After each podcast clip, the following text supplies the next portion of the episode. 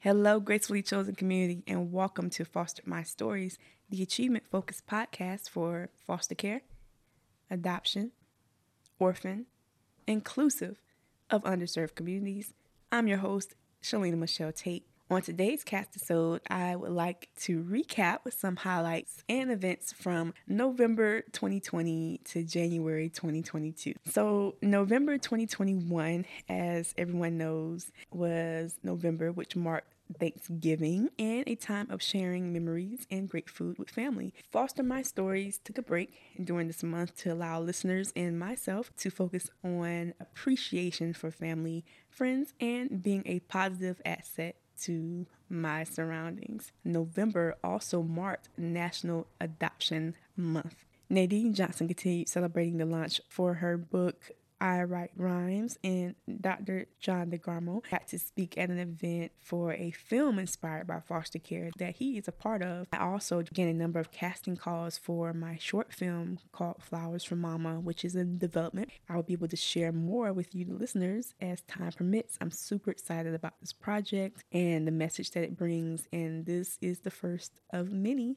All right, and so moving on to December of 2021, Foster My Stories was also on break for similar reasons of November. However, I am so thankful to announce that I have celebrated my 1-year milestone, and I threw a Foster My Stories virtual networking 1-year celebration where podcast guests got to highlight projects and events they are doing since they were on the podcast. I will be able to share that revised content soon via the Foster My Stories year celebration page. It was phenomenal just seeing my guests face to face via Zoom, and for them to be able to impart words of wisdom and share and network with each other, which was the main point. And hopefully for you, the listeners, once you see it and hear it, be able to be impacted by what they do on a regular basis, and appreciation for them being my guest from 2020 to 2021. Super excited for the progression of the podcast. Also in December,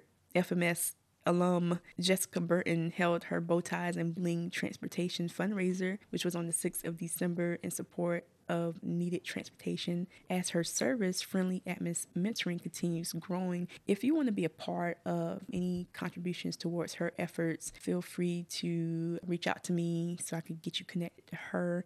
A lot of times for underserved communities, just being able to get to anything positive can be a struggle. Dynamic mentorship service, counseling, and her service is growing, but they need your help. So if you want to be a part of that, feel free to reach out to me via the Foster My Stories Facebook page. Send me a message. And of course, for any of these other mentions as well, will be very appreciated. Next up, Mr. Jamal Stroud, FMS alum, also a foster child alum like myself, had his toy drive event back on December 17th, which was, to no surprise, was a dynamic success. He was able to provide for a number of youth and families during the holiday seasons, clothes, shoes, backpacks for a lot of these families that needed supplies and even toys, you know, to help a youth have a phenomenal holiday season. Hats off to Mr. Jamal Stroud, who's continuously making dynamic strides as a powerhouse of a game changer.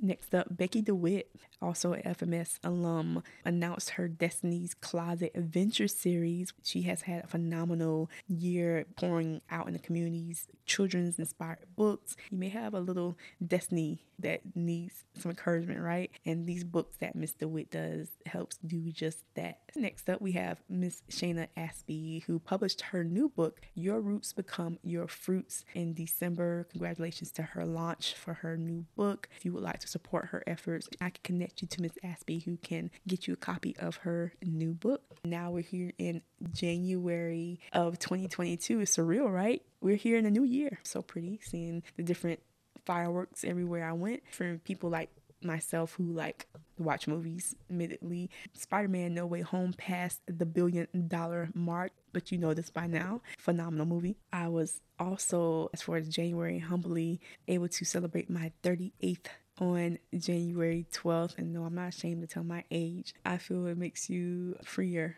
you know, to don't hide it. So I'm thankful to see another year. And I prepared for the new year launch of Foster My Stories with updates, upgrades, and exciting announcements to come. So just to recap, a lot of the Foster My Story alum, they're doing phenomenal things. Many have continued to write books, and some have done so before October, which is when the last set of episodes aired for Foster My Stories for the year. I'm so excited for the new progression, just the new things that's going to be happening with Foster My Stories, with the Foster My Stories alum and what they're doing. And I'm super excited for you to meet a new round of guests that will be coming that you've heard so far. First of the year, Dave Armstrong, phenomenal testimony about who he is and what he does. And I'm super excited for you to get to know more guests as they come on the series. So if you're upbringing, community service, or job connects you to the foster, adoption, orphan, or underserved communities, I would love to have you on the podcast. You can send a guest request over to info@FosterMyStory.com. Frank Mary's story with an I, not a Y.com. Wednesdays at 5 p.m. Eastern Standard Time via any of the platforms that's convenient for you.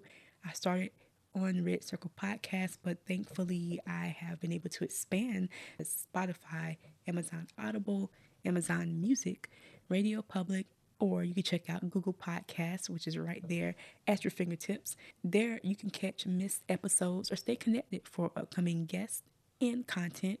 And please remember to tell someone being fostered, adopted, orphaned, or underserved simply means they're gracefully chosen, right? And I want to take the time to thank you so much as the listeners. Feel free to share this content, reach out, and foster this story. Take care.